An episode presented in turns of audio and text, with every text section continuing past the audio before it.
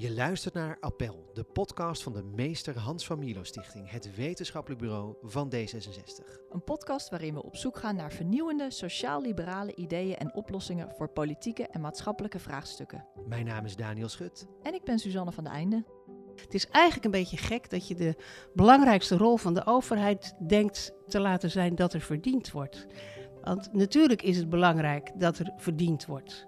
Maar de rol van de overheid is vooral ook, en wat doe je dan met dat geld dat je vraagt af te dragen? En hoe maak je daar een samenleving mee waar we allemaal tot recht inkomen? Uh, elke regio telt, maar ook waarin alle mensen tellen.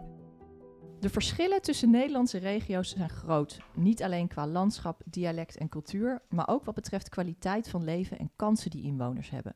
In een aantal regio's buiten de zogeheten economische centrumgebieden is de gezondheid slechter, het inkomen lager, de bereikbaarheid matig en het vertrouwen in de overheid minder. Mensen voelen zich er vaker onbegrepen en ongezien door de overheid en ervaren nauwelijks ondersteuning. In een recente publicatie getiteld Elke regio telt brachten drie adviesraden de aard en omvang van deze regionale verschillen in kaart en deden zij aanbevelingen om de brede welvaart in alle Nederlandse regio's te vergroten. In deze aflevering van Appel gaan we het hebben over ongelijkheid tussen, maar ook binnen regio's. En bij ons aan tafel, daar zit eh, Jantine Kriens, raadslid voor de Raad voor de Leefomgeving en Infrastructuur. Welkom. Dankjewel. En Bettina Bok, hoogleraar inclusieve plattelandsontwikkeling in Wageningen en bijzonder hoogleraar bevolkingsdaling en leefbaarheid in Groningen. Ook van harte welkom. Dankjewel. Fijn dat jullie er zijn. Ja, hey, goed, eh, goed om te weten, voordat we van start gaan met de, de echte inhoud, vinden we het altijd leuk om een beetje wat uh, persoonlijks te vragen. Dus ja, we willen eigenlijk wel eens even weten welke regio's zitten hier nou precies aan tafel. Dus uh, nou, Jantine, laat ik maar eens beginnen. Wat zijn jouw regionale roots? Nou, ik ben eigenlijk uh, groot stadsmens. Ik ben geboren in Rotterdam. Ik was wethouder in Rotterdam. Uh, ik, heb een, uh, Rotterdam, een, een Rotter ik had een Rotterdamse vader en een Amsterdamse moeder. Dus ik hoor dus echt Randstad echt Holland. heel is, erg. Maar drie jaar geleden na mijn pensionering ben ik naar Voorne Putten verhuisd. En Voorne Putten, daar zit ik in een heel klein dorp Zuidland, midden tussen de akkers. Ja, en, noemen ze je daar import in dat dorp? Of ik weet niet hoe, hoe, ze me noemen. Ja? Ik, ja, drie jaar is te kort, denk ik, om uh, erbij te horen. Dat, ja, dat misschien. Dat is, uh, ja, ja. Bettina, vertel. Ik kom uit Wageningen. Daar heb ik gestudeerd en daar woon ik. Daar ben ik niet geboren. Ik ben geboren in de stad en in Keulen. En opgegroeid in Düsseldorf. Ah. En met 21 verhuisd naar Wageningen. Leuk. Ja. En daar nog steeds uh, woonachtig. Ja, ja, bijna de hele tijd. Ik heb twee jaar in Italië gewoond, maar verder in Wageningen. Ja. Goed. Okay. Ja, hartstikke mooi. En jij dan, Daniel? Ja, ik ben geboren in Emmen, ja, in Drenthe. Precies. Dus Met ik kom echt uit de regio. Ja, dat is wat, wat uh, vertegenwoordigd, ja. Ja, en jij, waar kom jij vandaan? Nee, vrij saai. Ik, uh, ik, ik, kom uit de provincie Utrecht. Uh, grotendeels opgegroeid in Zuid-Holland en nu weer in de provincie Utrecht. Alright, in Woerden. Dus in Woerden. vrij randstedelijk nog steeds. Gezellig. Ja, heel, heel gezellig, dat wel. Ja. ja. hey, naar, naar de inhoud, want... precies. De RLI is een van de adviesraden die schreef aan het rapport. Um, de andere die aan het rapport schreven, dat waren de Raad voor de Volksgezondheid en Samenleving en de Raad voor Openbaar Bestuur. Uh, Jantine, wat was de aanleiding voor dit onderzoek? Nou, eigenlijk werden ze net al genoemd, hè, dat je ziet dat in sommige regio's gewoon sprake is van enorme achterstanden, vaak ook al heel lang. Hè? Ja. Want ik, uh, dat Emmen bijvoorbeeld, wat jij het over hebt, ik was ooit ambtenaar in Rotterdam. En dan hadden we het over gemeentelijk onderwijs achterstandenbeleid. En dan was Emma altijd ons maatje, want oh. daar waren eigenlijk precies dezelfde problemen aan de orde. En dat is uh, nou bijna 40 jaar geleden. Dus kun je nagaan hoe hardnekkig die achterstanden zijn. Ja. Dat was de aanleiding. En als raden hebben we toen gezegd, dat moet je niet met één invalshoek benaderen. Dus niet alleen openbaar bestuur, niet alleen volksgezondheid, niet alleen de ruimte. Dat moet je met elkaar confronteren.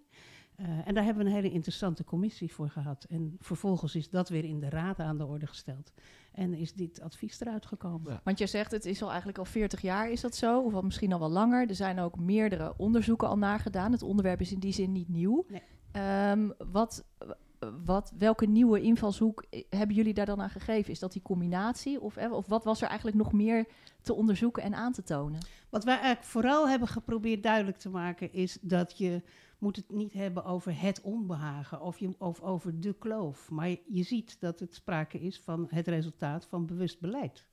Dat je dus er bewust voor hebt gekozen in Nederland. En daar waren goede argumenten voor toen hoor. Ehm, om sterkere regio's sterker te maken. Maar dat je vervolgens eigenlijk dan met de opbrengst van die sterkere regio's keuzes zou moeten maken, waardoor heel Nederland ervan profiteert. En de gedachte was toen dat dat vanzelf zou gaan. Dat gaat niet vanzelf en dat heeft eigenlijk veel te lang geduurd Ja. voordat er een gedachte kwam dat je daar echt ander beleid op moet gaan voeren. Ja. Nou, daar gaan we zo meteen nog eh, uitgebreid op in, inderdaad. Even naar jou, Bettina. Ehm, jij bent in Wageningen hoogleraar inclusieve plattelandsontwikkeling. Wat houdt dat precies in? Inclusief ook in wel, op welke, welke vlakken en, en voor wie? Kan je daar wat over vertellen? Inclusief betekent eigenlijk uh, rechtvaardig voor iedereen. En dan hebben we het over sociale rechtvaardigheid, maar ook over ruimtelijke uh, uh, rechtvaardigheid. En daarvoor dat je inderdaad realiseert dat elke regio telt en elke bewoner telt. En dat is niet zo in Nederland, dat is ook elders uh, in de wereld niet zo. Maar dat is wel het streven. Hoe kunnen we het platteland zo ontwikkelen dat het floreert en dat het een fijne plek is om te wonen en te werken voor wie daar wil wonen en werken. En dat we zorgen voor een um, wederkerige relatie tussen stad en platteland. Of tussen randstad en randland. Of tussen, nou, want we hadden het tussen de regio's. Ja, we hadden het er net al even over. Wat is eigenlijk platteland? He, iedereen heeft er een beeld bij, maar is daar een, een, een, een eenduidige definitie van? Er is een dominante definitie vanuit uh, Europa en de OECD. En die gaat eigenlijk uit van bevolkingsdichtheid en afstand tot de stad. En die maakt dan onderscheid tussen sterk uh, stedelijke gebieden en sterk uh, rurale gebieden en een gebied ertussen. Maar dat zijn gemiddelden voor de, ja, voor de hele westerse wereld, zeg maar. En mm -hmm. Nederland is natuurlijk al heel erg dicht bevolkt. Ja. En dan lijkt het alsof wij geen platteland hebben. Behalve een klein stuk in Friesland. Maar Welke dat hebben stukjes? we natuurlijk wel. Welke stukjes in Friesland zijn dat dan, die dan officieel wel volgens die internationale definitie als platteland gelden? Weet je dat toevallig? Of? Ja, buiten Leeuwarden. Ja, Onder Leeuwarden. is- ja, ja. Maar, maar, en de Want, rest, daar, want, want Friesland heeft alleen maar Leeuwarden. Ja. Mhm. En de rest eh, Dokkum misschien een beetje. Ja. Maar eigenlijk noemt Friesland zichzelf ook het land van de dorpen. Mhm. En Groningen en Drenthe, kan ik... Dat, dat is dan eigenlijk officieel volgens de definities. Is nou, daar dat zijn geen- relatief veel steden. Emmen is een Ja. stad.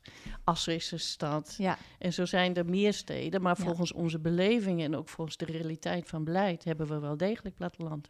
ja, ja, precies. Ook hier.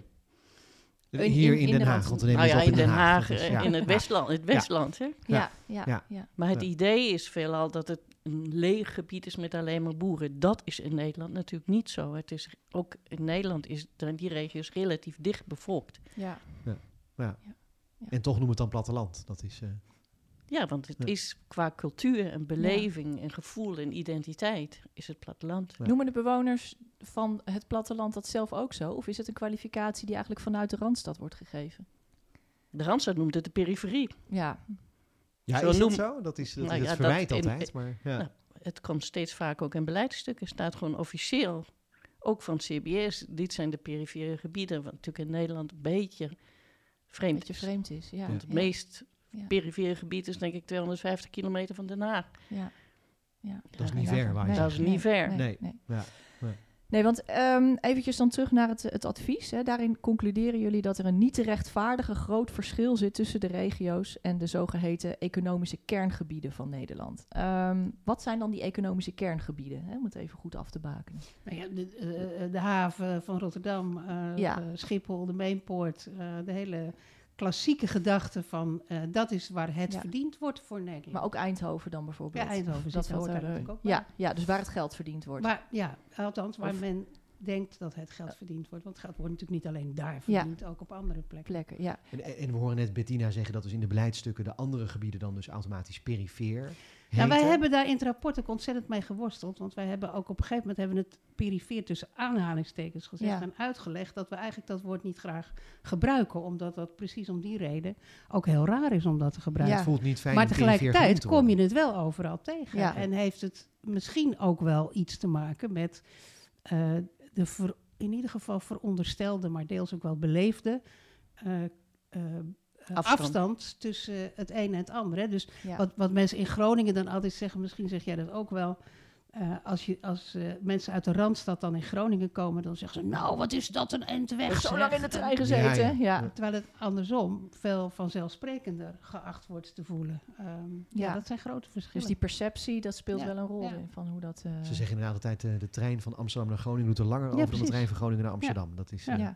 En, en de situatie in sommige regio's was volgens jullie, volgens de adviesraden, was schrikbarend. Waar, waar zijn jullie het meest van geschrokken? Nou ja, wij, wij zijn dus heel veel gaan praten in Zeeuws-Vlaanderen, in, in uh, de Mijnst, Oude Mijnstreek, uh, dat Limburg, soort gebieden, Limburg en in Twenterand, in, in Noordoost-Groningen, Kop van Noord-Holland. En dan praat je, we hebben nadrukkelijk niet alleen met bestuurders willen praten, maar ook echt met, met mensen die actief zijn in die gebieden willen praten. En nou, dat weet je wel, maar dan dringt pas goed tot je door de negatieve spiraal die de stapeling van al die beleidseffecten heeft. Uh, dat je uh, de vervanging van de huisarts in Zeeuws-Vlaanderen niet voor elkaar krijgt, omdat een huisarts eigenlijk gewoon met zijn gezin zou willen komen dan, maar dat de afstand naar de school te groot is voor dat gezin en dat ze er dus uiteindelijk voor kiezen om dan toch ergens in een plek te gaan wonen waar je kinderen meer kansen uh, kunnen krijgen. En zo is er een stapeling van effecten waarbij het een het ander beïnvloedt. Ja, je zegt het effecten van beleidsmaatregelen. Wat zijn dan die, die maatregelen die deze effecten hebben gehad? Nou ja, het openbaar vervoer is er natuurlijk een hele duidelijke. Op het moment dat je, uh, ik geloof dat het de lijn naar Breda was in Zeeuws-Vlaanderen, die heel veel gebruikt werd. Uh, om naar het voortgezet onderwijs te gaan. En dat die dreigde opgeheven te worden. En dat zou betekenen dat ze alleen maar via een enorme omweg konden. Ja, en dan uh, kiezen ze ervoor om in België naar school te gaan. Wat misschien ook niet erg is hoor. Uh, maar dat, dat, dat, moet, dat heeft dus wel consequenties dan. Um, dus dat is een beleidsmaatregel. Ik vind ook een hele mooie de vergoeding van de rijtijden voor wijkverpleging. Uh, die zijn in Rotterdam hetzelfde als dat ze in Zeeuws-Vlaanderen of in uh, Noordoost-Groningen zijn. Wat natuurlijk eigenlijk idioot is. Want die rijtijden die zijn zo uh, veel langer. Dus daar, ja, dat is een zo belangrijk deel van hun werktijd ook. Dus wij hebben gezegd, je moet in heel veel beleid...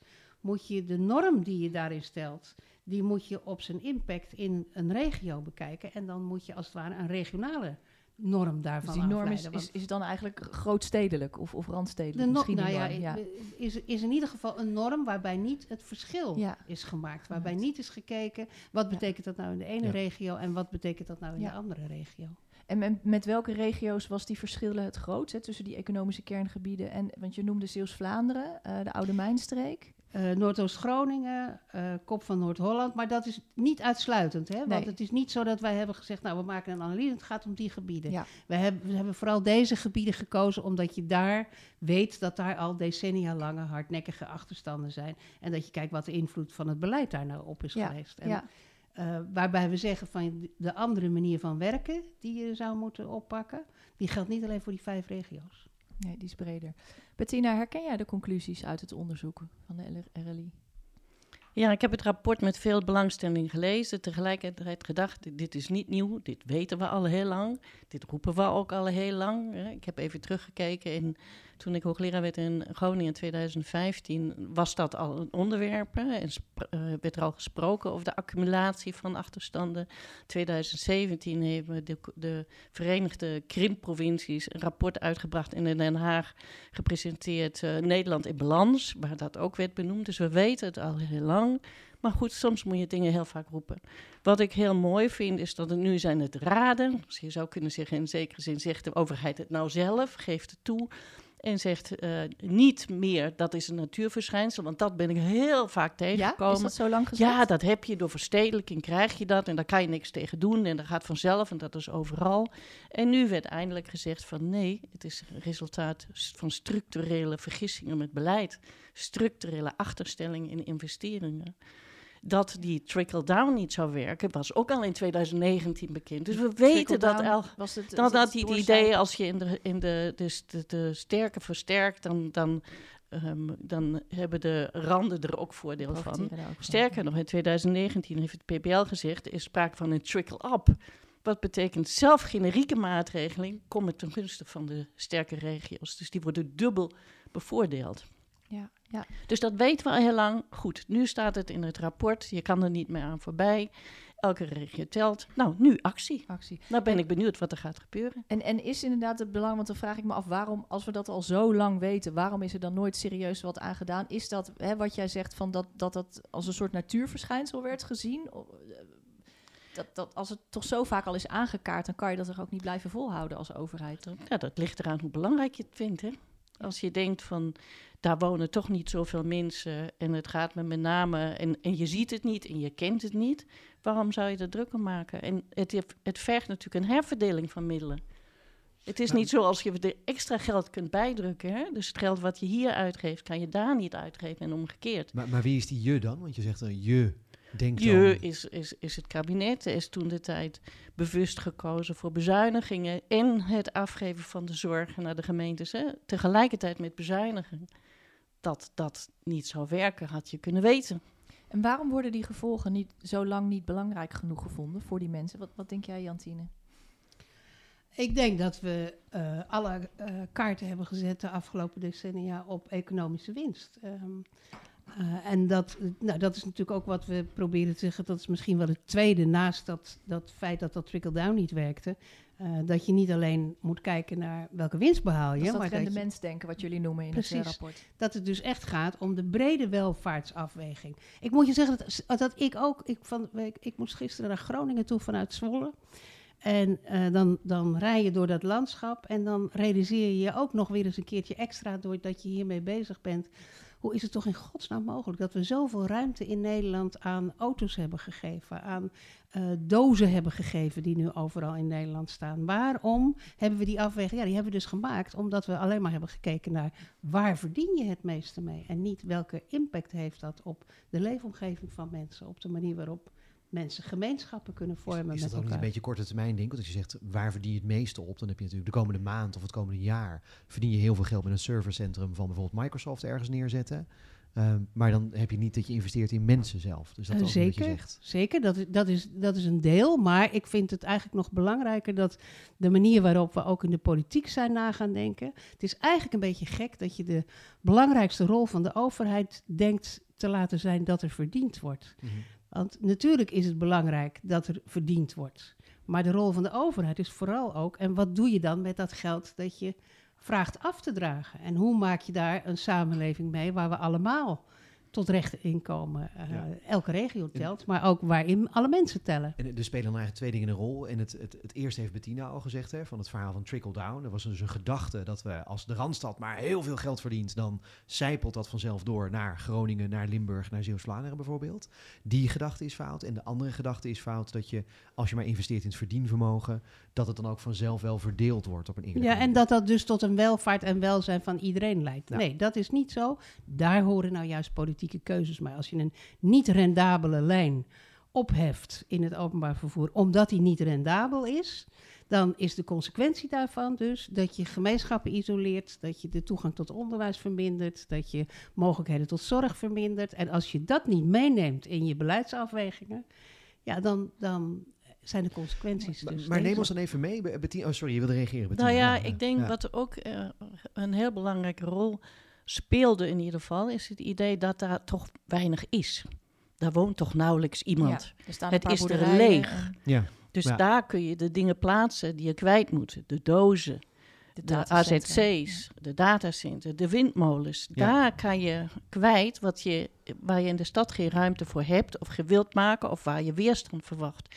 Nu begint het een beetje te keren, ook omdat het besef begint door te dringen dat je die ruimte keihard nodig hebt om de grote uitdaging van deze tijd eh, aan te gaan. Hè?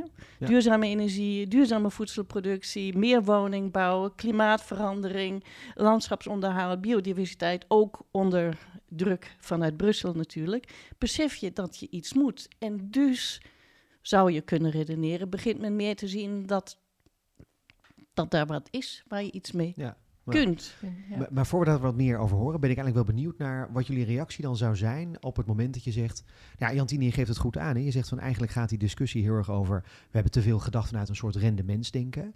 Maar we horen die argumenten nog steeds in de provinciale staten bijvoorbeeld, als het gaat over een buslijn, openbaar vervoerslijn. Dan zijn er nog steeds fracties die dan zeggen, ja, maar we kunnen dat niet betalen. Wie gaat dat dan betalen zonder openbaar vervoersregeling? Um, wat, wat zeg je dan tegen die argumenten? Dat de overheid, ja, moet natuurlijk bezuinigen, kan niet altijd overal investeren Welke reactie geef je dan? Nou ja, kijk, ik zeg altijd: het is belangrijk dat de diensten en faciliteiten die mensen in die gebieden nodig hebben, dat die er zijn, doordat ze goed kunnen leven en ook hun talenten kunnen ontwikkelen. Dan zijn er een aantal voorzieningen cruciaal. Dan hebben we het over goed onderwijs en goede zorg. Dat is eigenlijk het allerbelangrijkste. En het uh, faciliteren van mobiliteit. Dat hoeft niet per se op dezelfde wijze als nu. Maar je moet er wel voor zorgen dat die mensen, want een heleboel mensen in het landelijk gebied hebben al één of twee auto's. Maar er zijn natuurlijk ook mensen die die niet mogen rijden, of niet kunnen rijden, of zich mhm. niet kunnen veroorloven. En daarvoor moet er passend vervoer zijn. Dus de diensten die belangrijk zijn, moeten bereikbaar zijn. Ja, Niemand wil een buslijn waar nooit iemand in zit. Ja. Maar denk dan na over nieuwe oplossingen. En vertrek vanuit het idee dat zij recht hebben op toegang tot essentiële voorzieningen. En begin niet te zeggen, ja, maar dat kan ik niet betalen. Nee, precies. Dus een omkering van redeneren. Want wat zijn eigenlijk de lange termijn effecten van die ongelijkheid die jullie hebben, die jullie hebben gesignaleerd? Van die jarenlange verwaarlozing eigenlijk en, hè, en het dédain misschien waarmee over die gebieden gesproken is door de overheid? Maar een van de meest pregnante is natuurlijk dat mensen in sommige gebieden zeven jaar korter leven. Dat vind ik een buitengewoon heftige Dat is heel heftig. Uh, uh, constatering. Geldt overigens natuurlijk niet alleen maar in, in die gebieden, hè, want het is natuurlijk ook hoe je binnen gebieden weer gebieden hebt waar de achterstanden groter zijn. Ik ben zelf wethouder in Rotterdam geweest. En dan, daar, daar heb je eigenlijk in het klein exact dezelfde afwegingen. Doen we iets wat algemeen is, dan is dat misschien goed voor Rotterdam-Noord. Maar dan is dat lang niet altijd goed voor Rotterdam-Zuid, omdat je ook daar veel specifieker zult moeten kijken. Uh, dus dat vind ik een, een van de meest pregnante. Maar wat, ik, wat, ik, wat we eigenlijk in die gesprekken ook heel erg hebben ervaren, is hoe gemeenschappen eroderen. Um, en uiteindelijk is het natuurlijk zo dat je als overheid geneigd bent om te denken dat jij de wereld bepaalt. Maar zo is het natuurlijk helemaal niet. Mensen bepalen met elkaar hoe ze leven en waar ze mee bezig zijn. En als je, als je de samenhang in de gemeenschappen eruit haalt, die natuurlijk juist vaak in, in niet-stedelijke gebieden, maar niet alleen, hè, want ook in stedelijke gebieden is er sprake van samenhang. Rotterdam, heb ik altijd gezegd, is ook een verzameling dorpen. Uh, dus die, als je die samenhang, als je die laat eroderen, als je daar niet meer condities voor, voor realiseert, ik denk dat dan de lange termijn effecten groot zijn. Maar, ehm, maar, dit klinkt wat abstract, hè? Gemeenschappen eroderen, uh, samenhang moet je faciliteren. wat doe je dan concreet als overheid? Nou ja, uh, uh, ervoor zorgen dat mensen elkaar kunnen ontmoeten. Ervoor zorgen dat je de zorg goed georganiseerd hebt. ervoor zorgen dat je het onderwijs goed georganiseerd hebt. Dat je uh, al die dingen die we in de afgelopen decennia spending department zijn gaan noemen, dat je daarvan nou juist zegt, nee, dat is waar wij als overheid van zijn. Dat we die condities om gemeenschappen en individuele ontplooiing te realiseren, dat we die condities goed, goed maken. Ja, en dat, noemen dat... Uh, nou ja, ik zou eigenlijk zeggen, wat we nu zien, zijn de lange termijnseffecten van 20 jaar geleden. Ja. Dus dan zie je gebieden waar die sociaal-economisch zwak zijn, waar mensen een lage opleiding hebben. Je ziet veel langdurige armoede, dus generatieslange armoede in die gebieden. Uh, veel problemen rondom werkloosheid, uh, met drugs, criminaliteit, uh, wijken, die, met name stedelijke wijken die eroderen. En je ziet gemeentes die failliet zijn. Ja die bibliotheken moeten sluiten, die zwembaden moeten sluiten, die van alles moeten sluiten, omdat ze het budget voor de jeugdzorg niet voor elkaar krijgen. Dus ik denk, we kunnen nadenken wat gebeurt er in de toekomst, maar we kunnen ook kijken wat is er nu aan de hand. Dat zijn de lange termijn effecten van eergisteren. Ja. En, en dat is zorgelijk. En in politiek, verlies van vertrouwen in, in de gemeenschap, enorm verlies van vertrouwen in de overheid, polarisatie, politieke polarisatie, onrust. Hebben jullie dat ook gezien inderdaad in jullie onderzoek? Ja, zeker. En tegelijkertijd zeggen we dus steeds heel nadrukkelijk... Um, trap niet in de val dat je denkt dat het, het gebrek aan vertrouwen of het onbehagen, dat dat allemaal culturele dingen zijn of zo. Wat wij zeggen is, uh, zie nou juist dat het inderdaad wat jij zegt, het is het resultaat van het beleid dat de afgelopen twintig jaar gevoerd is. Um, Wat bedoel je met culturele verschillen in dit geval? Nou ja, onbehagen wordt natuurlijk ook wel gezien als, wel, dat is de kloofstad platteland. En, en dat is, uh, uh, wat, wat moeten we doen met uh, het onbehagen bij mensen, omdat de overheid allerlei dingen verkeerd heeft gedaan, ja. die natuurlijk ook verkeerd zijn gegaan. Ja. Maar dat zijn allemaal niet de wegen waarmee je de essentie pakt in onze ogen. De essentie is dat je een ander beleid zult moeten gaan voeren. Ja, nou, ik zou zeggen, het is politieke ontevredenheid heeft niks te maken met culturele verschillen, is politieke ontevredenheid. En zij hebben ervaren in die gebieden dat de politiek al jarenlang uh, niet de maatregelen neemt die nodig zijn. Gewoon concreet niet luisteren. Niet thuisgeven. Ja, ja. En dat is ja. met name de ervaring van de Rijksoverheid, maar ook de provinciale overheid in sommige gebieden. En Jantine, jij noemde net ook al even dat, uh, dat uh, binnen steden, nou, Rotterdam als voorbeeld, dat die verschillen er ook zijn. En recent had het uh, Sociaal Cultureel Planbureau ook een onderzoek eigentijdse ongelijkheid. En dat ging veel meer over verschillende sociale klassen, waaronder het, het, precariaat, een groep die in, in alle opzichten op, af, op achterstand staat. Um, dat is niet per definitie inderdaad tussen tussen regio's, maar dat kan ook binnen een stad, binnen een, een, een gemeente kunnen die verschillen zijn. Hoe verhoudt die ongelijkheid zich dan tot die regionale ongelijkheid? Nou, kijk, ik, ik wil hem heel praktisch beantwoorden. Want ja. wij hebben eigenlijk gezegd, het is eenzelfde problematiek als wat je ziet in de grote steden. Alleen de afgelopen twintig jaar, sinds Fortuin, is er aan grote stedenbeleid heel veel gedaan. Maar aan die ongelijkheid in regionaal perspectief is niks gedaan. Integendeel, die is alleen maar erger geworden. Misschien is het zelfs wel zo dat er onbalans is in hoe we daarnaar zijn gaan kijken. Oké, okay, dus hoe we naar die regionale ongelijkheid zijn gaan kijken. Ja. En, en de grootstedelijke problematiek. Ja. ja. Kijk, ik zou zeggen, gedeeltelijk is wat we zien in de gebieden aan de randen van het land, um, is dat de sociale verschillen daar ruimtelijk neerslaan. Wat ik daarmee bedoel, is dat de, het, het voortdurend investeren in de Randstad daarvoor heeft gezorgd dat met name daar de betere opleidingen zijn, met, name daar de werkgelegenheid voor de hoger opgeleiden, met het effect dat mensen vanuit die gebieden aan de rand, in het oosten, zuiden, noorden, vertrokken zijn naar de Randstad. En dat heeft tot een verdunning uh, of een scheve bevolkingssamenstelling geleid, onder andere veroudering. Maar ook diegenen die er nu meer vertegenwoordigd zijn dan vroeger, is lage opleiding, werkloos, lage gezondheid. Dus al die accumulatie van verschillen op individueel niveau, die het uh, SCP benoemt, zie je daar dan nog een keer ruimtelijk geconcentreerd. En gedeeltelijk heeft dat hele lange, uh, lange geschiedenis. Hè? Want het zijn ook gebieden waar oude industrieën zijn gesloten en waar geen nieuwe werkgelegenheid is gekomen. Die wel beloofd was, zoals in de mijnstreek bijvoorbeeld. Ja, ja die er, maar die niet, niet op een passende manier is gekomen. En dat geldt ook voor Oost-Groningen natuurlijk. Ja. Ook daar ja. had je industrie die is vertrokken. Ja. Het, het, beeld wat je wel eens tegenkomt in de media is dat uh, het Westen uh, ziet al die gebieden meer als een soort wingewest. Dus hè, de mijnen, het was leuk om daar de werkgelegenheid te hebben zolang het allemaal kon. Um, en al die Limburgers moesten daar maar lekker werken. Hetzelfde geldt voor textielindustrie in Twente. De, de, is dat beeld kloppend eigenlijk? Ja, wel? Zijn wij terecht? Nou, kijk, kijk, ik denk windgewest, dat, dat klopt zeker voor het, zeker de beeldvorming in Groningen. Hè? Ja. Dat is natuurlijk een heel sterk argument. Wat ik wel nu heel veel hoor, en dat was ook wel een beetje mijn bezwaar bij elke regio telt, is nu de nadruk op de instrumentele waarde van die gebieden. Hè? Dit zijn gebieden, daar kunnen we nu iets mee. Daar kunnen de windmolens mee in de klimaatverandering en wonen enzovoort.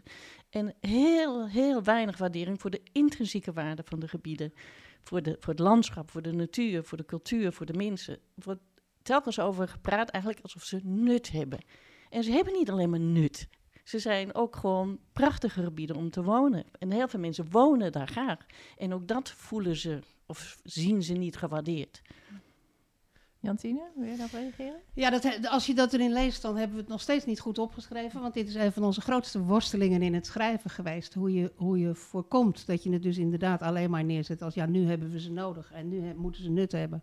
Uh, en, je zegt nu en, ook weer ze, namelijk. Dat is dat ook weer echt buiten Nee, maar dat zeg ik als citaat ja. nu. Hè? Dus, ja, dus, dus uh, uh, en we hebben heel erg ons best gedaan om dat juist niet te doen. Maar je ziet dat het toch telkens weer op die manier... Dus uiteindelijk hebben we dat nog steeds niet goed genoeg gedaan. Ik vind om nou te zeggen van het Westen heeft ze als wingewest gezien. Weet je, ik praat niet graag in dat soort termen sowieso. Want het Westen is natuurlijk al een illusie. En, dus ik, ik kijk graag naar van wat is nou feitelijk het beleid geweest en wat is het effect van dat beleid geweest. En hebben we dat beleid nou eigenlijk bedoeld? Hè? Um, en dan, dan denk ik dat het misschien nog wel dieper zit. En dat uh, het menselijk onvermogen om uh, te snappen waar een, een, ander mee bezig is die je niet kent, die je niet ziet of waar je nog nooit geweest bent.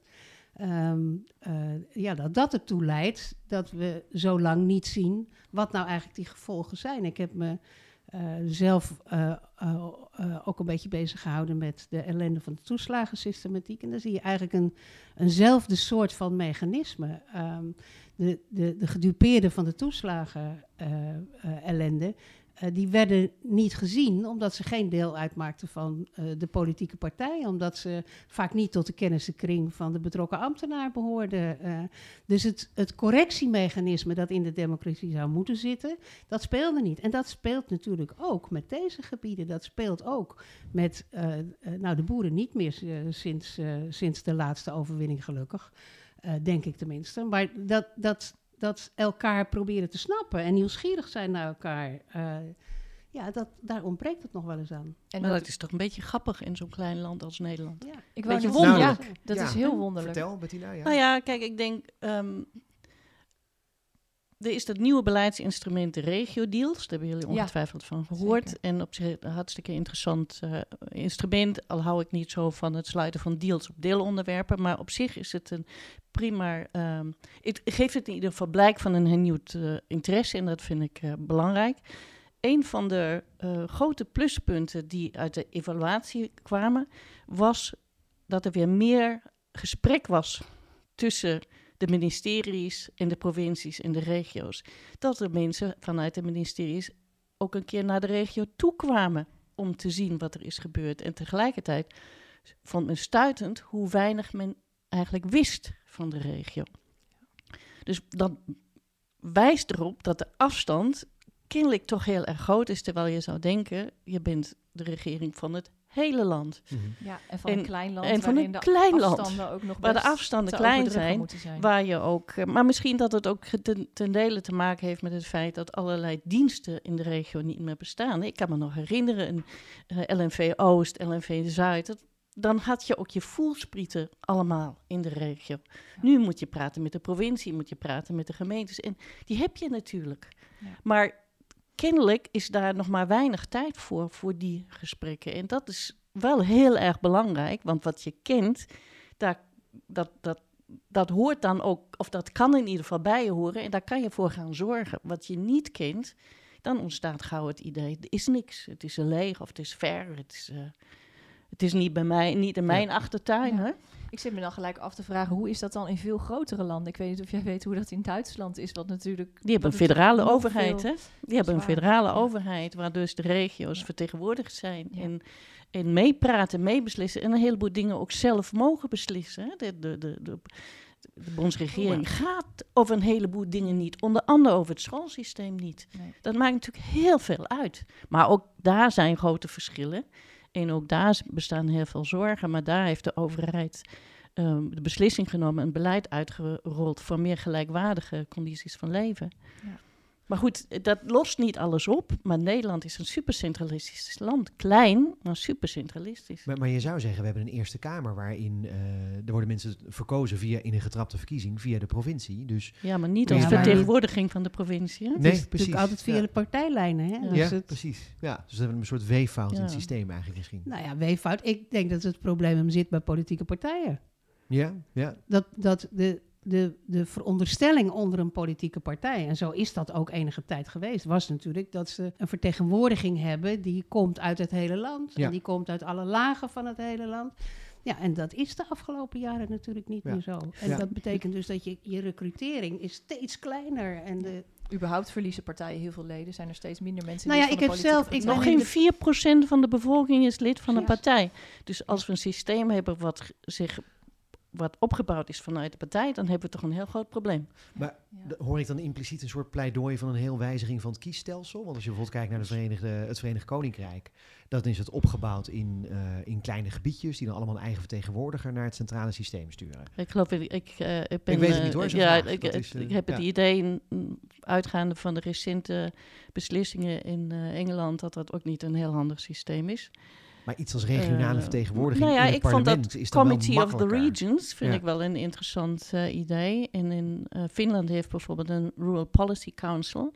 Dat lijkt me ook een heel mooi systeem. En het grote voordeel van die Rural Policy Council in Finland is, is dat het niet alleen maar de politiek is die erin vertegenwoordigd is, maar ook de vertegenwoordigende partij, of de belangenorganisatie van het, uh, van het platteland en wetenschappers. Dus ook burgers, niet alleen maar politici. En dat lijkt me, dan heb je alle expertise bij elkaar en ook de kennis van de regio. dat zou mooi zijn. Leuk voorbeeld, ja. Ja, wij hebben ervoor gekozen om niet een structuurdiscussie aan te gaan. Dus niet het hele kiesstelsel te veranderen. en niet uh, de hele. De, dus. de, dat is, dat, ja, maar dat is echt een keuze waarbij we hebben gezegd. Natuurlijk kan je daar uitvoerig over spreken. En zijn er best dingen die anders zouden moeten. Er is mhm. al een commissie Remkes geweest die daar ook een paar dingen over heeft gezegd.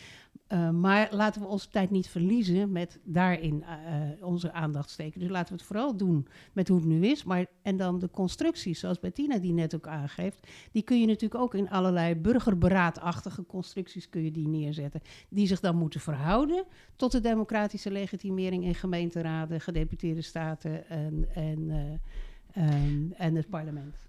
Nou ja, ik vind een burgerraad is incidentieel en hoeft niet.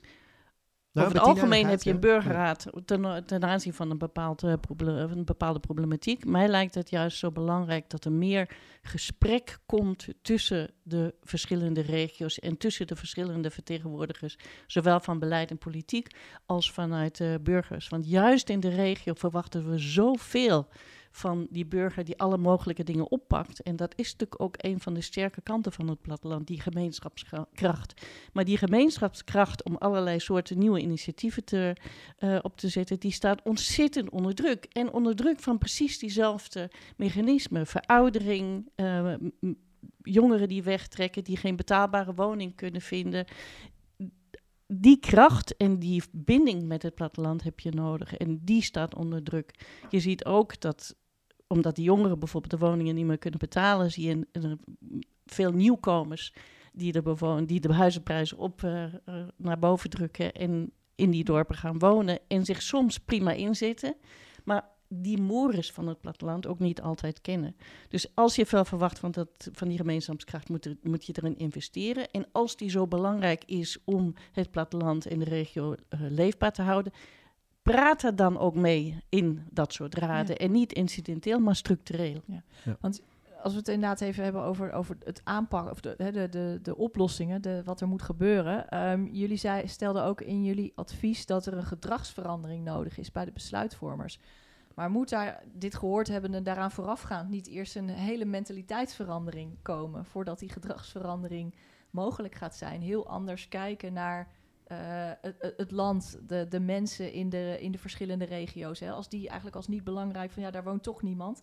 Moet dat niet eerst helemaal gekanteld worden? Gelukkig kan het ook wel parallel, hè? want als je dat weer allemaal eerst zou ja, moeten doen. Nee, klopt. Maar, uh, dus dus ik, ik denk dat dat waar is. Ik denk, maar dat is niet alleen iets wat politiek zou moeten gebeuren. Dat is ook iets wat in de media bijvoorbeeld zou, zou moeten gebeuren. Ik bedoel, hoe raar het ook klinkt, maar zelfs in Rotterdam had ik vaak het idee van heel Nederland heeft het alleen maar over Amsterdam. Ja.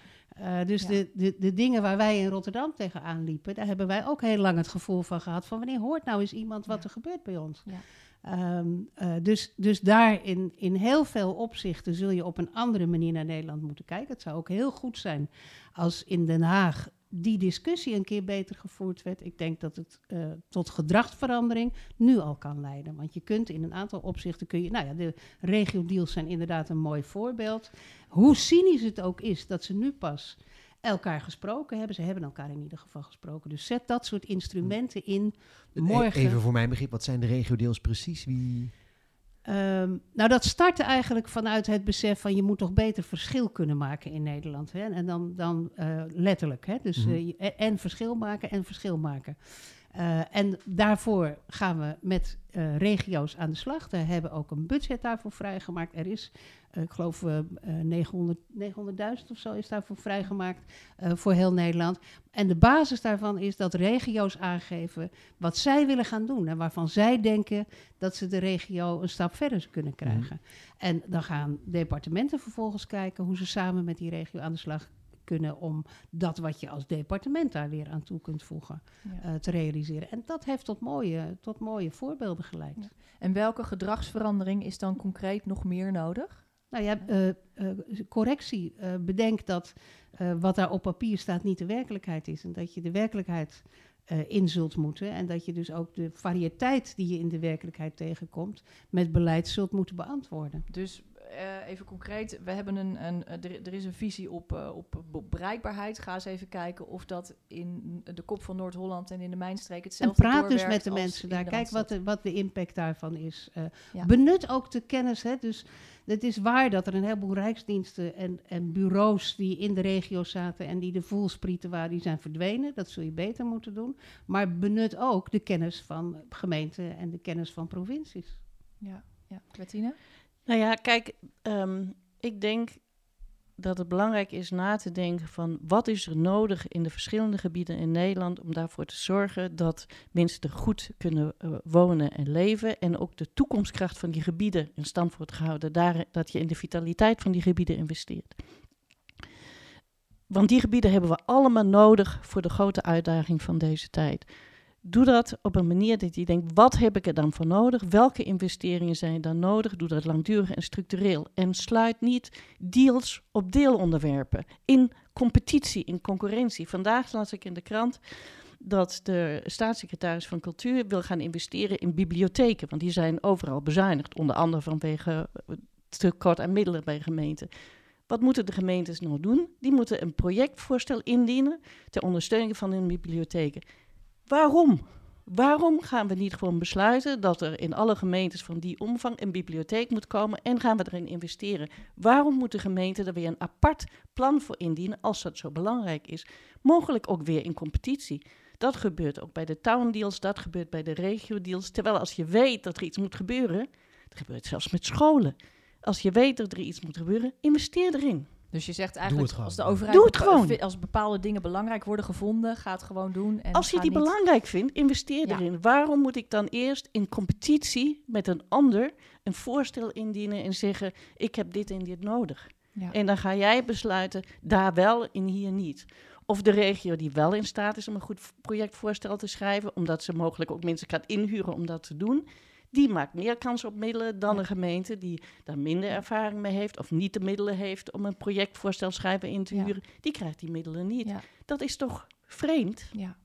Dat versterkt toch alleen maar de ongelijkheid? Maar ja, dan komen we weer op het rendementsdenken, waar het natuurlijk van uh, het beleid uh, van uh, doordrenkt is dat is natuurlijk een hele grote stap, omdat door dus vanuit allerlei beleidsterreinen is daar kritiek op. Hoe doorbreken we dat en hoe zorgen we ervoor dat die brede welvaart, die jij ook noemde, dan meer centraal komt te staan? Ja, maar het is niet alleen rendementsdenken, denk ik ook. Het is ook een, een ook in mijn ogen, verkeerde manier van kijken naar hoe je de kwaliteit uh, in de gemeente um, en in het onderwijs bevordert.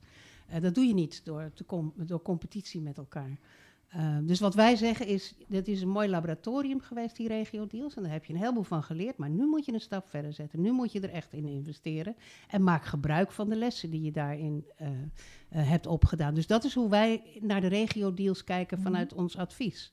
Als, als voormalig directeur van de VG kan ik natuurlijk niet anders dan dit verhaal ontzettend onderstrepen. Want dat is precies waar gemeenten zo verschrikkelijk tegenaan zijn gelopen. Als je basisfinanciering niet voldoende is om vitale voorzieningen voor je inwoners in stand te houden, uh, dan, dan ga je bezuinigen en dan moet je bezuinigen, want de gemeente moet gewoon elk jaar een sluitende begroting hebben. Het, het Rijk mag nog een, een tekort hebben, maar een gemeente mag dat helemaal nooit hebben. Um, uh, en dan gaat vervolgens gaat men bedenken dat er weer bibliotheken moeten komen, maar dan gebeurt dat niet door het gemeentefonds op te hogen, dan gebeurt dat door een competitie uit te schrijven. dat is en buitengewoon frustrerend voor gemeenten. En door de Hoe gemeente te dwingen ergens anders op te bezuinigen dan weer. Ook niet heel efficiënt, als ik het, het even tussendoor mag gooien. Nee. Zeker. Buitengewoon nee. inefficiënt. Leg uit. Nou ja, als je, dat kost natuurlijk veel meer tijd. Dan moet je weer iemand inhuren, dan moet je een projectvoorstel schrijven. Dan krijg je misschien een bibliotheek of misschien geen bibliotheek. En die tijd had je ook, en die middelen had je ook voor iets anders kunnen besteden, ja. gebruiken. Ja. En nog even die brede welvaart, want dat, die term gebruiken jullie heel veel in het advies. Hè? Jullie willen dat, er dat er gekeken wordt van hoe de brede welvaart in, de, in alle regio's eigenlijk gegarandeerd kan worden. Wat is daar, licht eens toe, wat betekent dat voor het denken van de overheid en het handelen van de overheid? Dat is nog heel erg in ontwikkeling. Hè? Dus, dus het denken in termen van brede welvaart zie je nu wel in de rijksbegroting al staan. En, en je ziet dat het CBS er ook zijn indicatoren voor neemt. Wat voor ons heel belangrijk is, is dat het het instrument is waarmee je verder gaat kijken dan alleen maar de economische uh, resultaten die je realiseert. En dat je dus ook kijkt naar en wat is dan de impact uh, op de leefomgeving? Wat is de impact op het milieu? Wat is de impact op de sociale verhoudingen?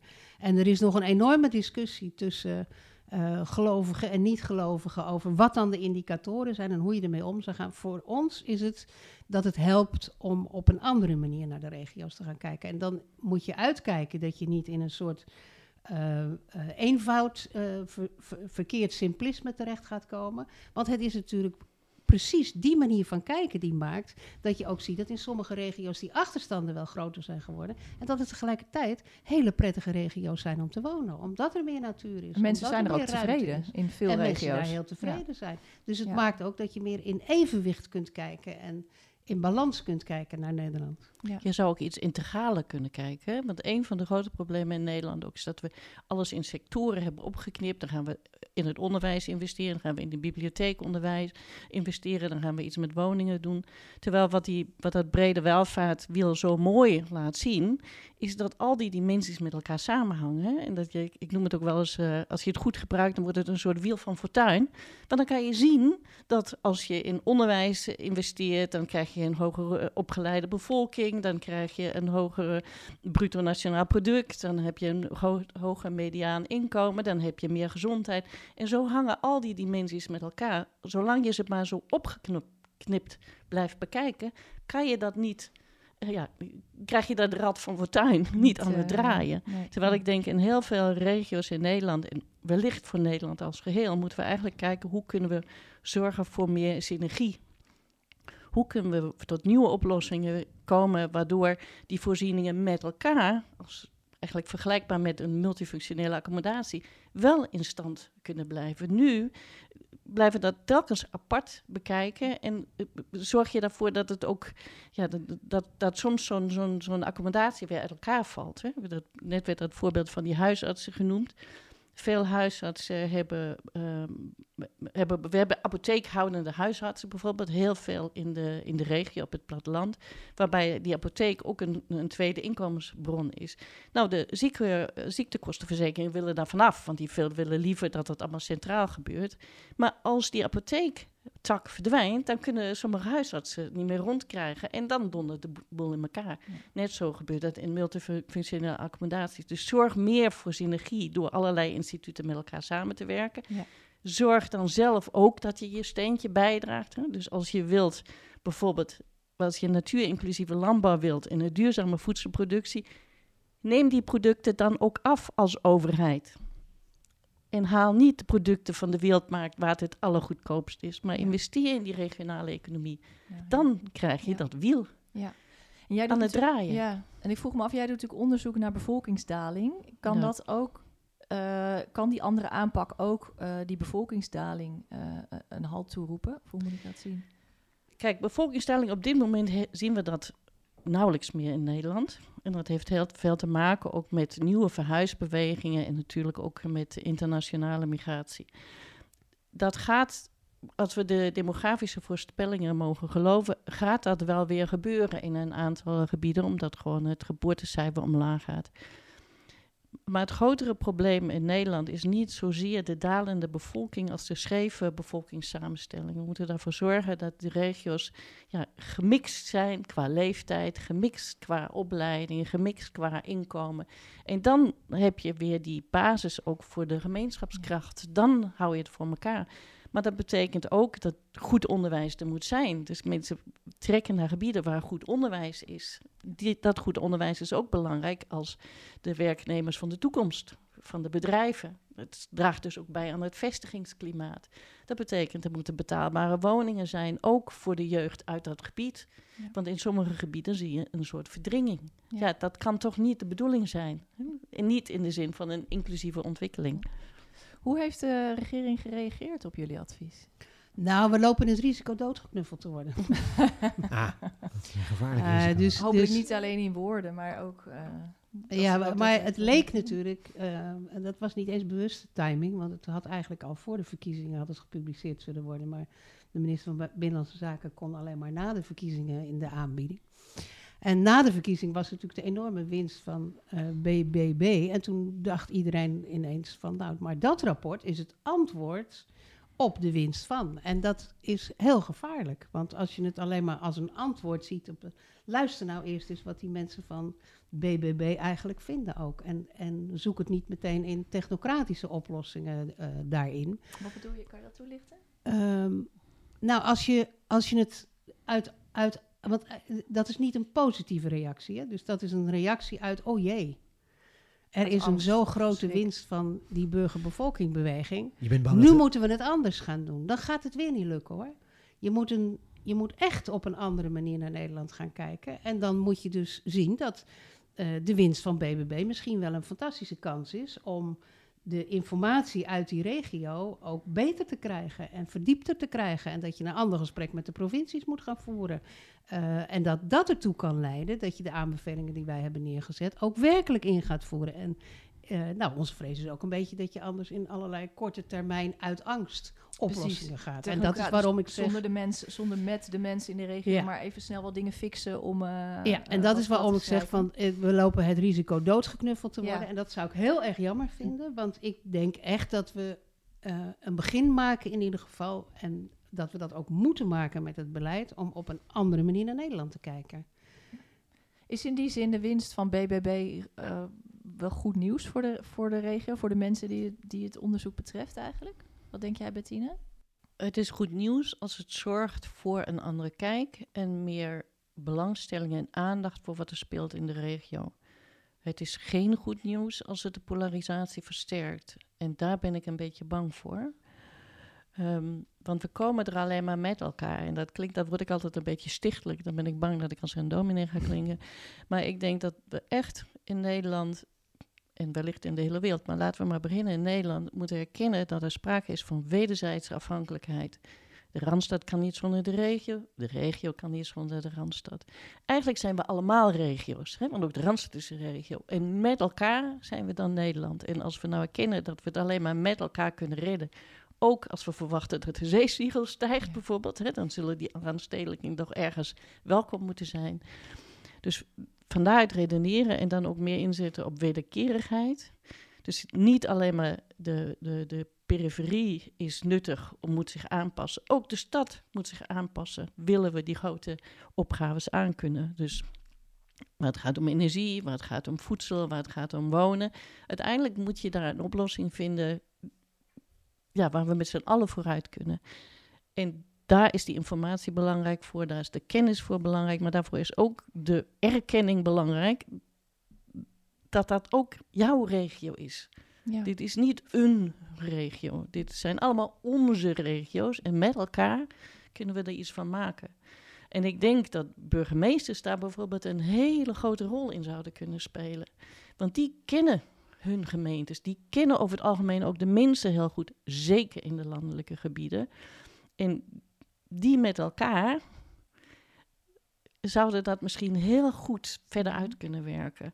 Er is wel eens eerder zo'n beweging geweest, de Majors of the World heette dat, geloof ik. Hè? Die zeiden van laat ons het maar doen, want wij kennen de gebieden, wij weten hoe het samen moet. Ik denk dat dat in Nederland ook wel zou kunnen werken. Hoe, hoe, is eigenlijk in, in de landelijke gebieden uh, gereageerd, op, gereageerd op jullie rapport? Hoe is het daar ontvangen? Het werd aangeboden in Veenhuizen, geloof ik. Hè? Ja. Nou, we hebben heel veel aandacht in de, in de regionale pers ook gekregen, wat wij, waar wij heel erg blij mee waren. En we hebben eigenlijk uit alle regio's waar we ook mee te maken hebben gehad, waar we ook zijn geweest, hebben we positieve reacties. En we begrijpen nu dat in het vervolgtraject ook de regio's heel erg ons rapport gebruiken nu om in het gesprek met, uh, met het kabinet te zeggen van nou, dit is dus wat er anders zou moeten. Nou, dat is precies wat we hadden willen bereiken, dus daar zijn we heel blij mee. Ja. Maar misschien nog even over die, die BBB-winst. Ehm, wat ik interessant vind, is dat het niet alleen het platteland is wat daarop gestemd heeft. En daar zijn een heleboel meer dingen over te zeggen, daar hoeven we nu allemaal niet op in te gaan. Maar dat is wel interessant. En wat ik ook interessant vind, uh, dat is dat ik ze in de provincie in ieder geval ook samenwerking zie zoeken. Um, en tot nu toe heb ik dus het gevoel van dit zou wel eens kunnen zijn waarin de democratie ons laat zien dat er ook inhaalslagen mogelijk zijn. Ik was zelf raadslid in de periode voor tuin in Rotterdam. En ik heb uh, heel erg ervaren hoe wat daar toen gebeurde, waar natuurlijk een zekere parallel ook in zit, toen ineens 17 zetels van Leefbaar Rotterdam in die raad waren, ik van de Partij van de Arbeid was. En uh, ja, die, dit was, dat, was een enorme schrik voor, voor mijn collega's eigenlijk ook. Ik was voor het eerst toen, dus ik kon nog als een Alice in Wonderland kon ik er naar kijken. Um, uh, maar dat, dat heeft in ieder geval in die beginperiode voor hele belangrijke doorbraken gezorgd omdat er op een andere manier gekeken wordt. En ik weet wel dat, er, dat, dat ik achter me dan hoorde van, ja, zo doen wij dat niet hier. En dat ik dan dacht van, ja, maar je mag toch best nadenken om het ook op een andere manier te doen. En, en dat is natuurlijk waar democratie over gaat en waar doorbraken in nodig zijn. Ik heb net gezegd dat ik denk dat politieke partijen een deel van het probleem zijn in de zin van wie vertegenwoordig je nou eigenlijk. En dan ja, is er blijkbaar een andere partij nodig om daar weer doorbraken in. En als, als dat zo werkt, heeft dat ook nadelen, want dat is ook een enorme volatiliteit. En nou, je, je, je, je, ook voor, voor ambtelijk gezien is het heel ingewikkeld om dan de lange lijnen voor te leggen aan de politici en daar de besluitvorming op mogelijk te maken. Maar het is in ieder geval in de volksvertegenwoordiging wel een manier waarop je weer doorbraken mogelijk maakt. Ja, ja. ja reactie Bettine? Ja, ik had niet voor niks verwezen naar de burgemeesters die niet politiek georganiseerd zijn. Ook al zijn ze soms lid van een politieke partij, maar niet als functie. En vaak ook meer continuïteit bieden, omdat ze langer zitten. Ehm, natuurlijk zijn de politieke partijen belangrijk, zeker in de vorming van het kabinet. Dus ik ben benieuwd wat er uitkomt. Maar ik denk dat voor het, de praktische aanpak in de regio de burgemeesters wellicht wel een betere manier zijn om ja, je oor te luisteren leggen. Wat speelt er in de regio? Wat moeten we aanpakken? Wat hebben mensen nou echt nodig? Wat maakt nou echt verschil voor de dagelijkse praktijk van het leven? En die gaat verder dan een gemeente, want een heleboel mensen werken wellicht in een andere, andere gemeente of hebben hun vriend in een andere gemeente. Dus daar moeten we ook rekening mee houden. Maar het zit allemaal relatief dicht uh, bij elkaar ja, de politiek, ben benieuwd. Alright. Ja. Nou, wij ook, want het brengt ons tot bij uh, de vaste slotvraag. Stel, jullie waren minister, um, laten we zeggen van Binnenlandse Zaken, want dat is het ministerie waar jullie het uh, rapport ook aan hebben aangeboden. Um, wat zouden jullie nou als eerste doen morgen om de brede welvaart in de regio's te gaan vergroten? Wetende dat je het natuurlijk niet in één dag voor elkaar kunt krijgen, maar welke stap zouden jullie nou als eerste zetten?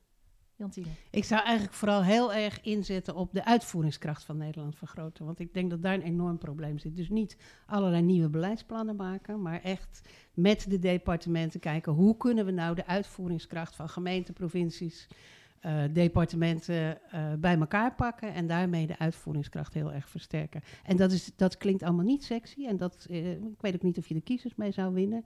Uh, maar ik denk wel dat dat heel belangrijk is voor rijksbestuurders om dat uh, te doen in de komende Betekent dat dan meer geld? Concreet, dat kan meer geld betekenen, uh, maar er is natuurlijk sowieso personeelstekort. Dus ja. het kan ook betekenen dat je mensen bij elkaar moet gaan brengen in de regio. Um, dat je dingen op een andere manier moet gaan organiseren. Ja, maar in ieder geval uh, echt met die regio's gaan zitten. Van nu gaan we het, zo gaan we het. En goede organisatiestructuur. Want het is voor, ja. een, voor een deel is het meer een organisatievraagstuk in Nederland. Hè. Er werd net ook al gezegd van hoe sectoraal alles geregeld is. Ja. En hoe, hoe ingewikkeld we het hebben gemaakt in Nederland. Het, het vereenvoudigen, het integraler benaderen. zal ook betekenen dat je met het huidige personeelstekort dingen beter kunt gaan doen. Ja, oké, okay, dankjewel. Bettina. Ja, ik twijfel enorm tussen twee dingen. Je mag ook twee dingen mag twee dingen ja. ja. nou, ik vind dat idee van een comité of uh, van de regio's, comité van de regio's of een uh, beleidsraad van de regio's, vind ik een hele goede van de raad. En zoals ik al zei, moeten daarin politici, ambtenaren vertegenwoordigd zijn, of het Rijk, de provincie, de gemeente, maar ook zoiets als de Vereniging van Kleine Kernen, dus ook de bewoners, want die hebben een belangrijke rol. Dan hou je meer grip op wat speelt er in de regio. Heb je, hou je meer grip op de effecten van generiek beleid op de regio en krijg je ook wat meer vanuit de regio voeding van wat is er nou eigenlijk nodig. Daarnaast lijkt me heel belangrijk om vast te stellen, wat is nou dat essentiële basisniveau van voorzieningen. Dus wat heb je nodig voor goed onderwijs en voor goede zorg en voor bereikbaarheid van die diensten. En zorg dat dat betaald wordt. Ja, dus meer geld ook wel. Nou, rekening houden met de specifieke kenmerken van de regio, maar en stuur niet op die onderdelen van een bibliotheek en een, een, een zorg dat de basis er is. Zorg voor het fundament, fundament van de toekomstkracht. Mooi. Alright. Dank jullie wel. Hartelijk dank, inderdaad. Jantine Kriens en Bettina Bok voor dit gesprek. En jij luisteraar, dank voor het luisteren naar deze aflevering van Appel. Vergeet niet je te abonneren, want over twee weken staat er weer een nieuwe aflevering voor je klaar. Tot snel.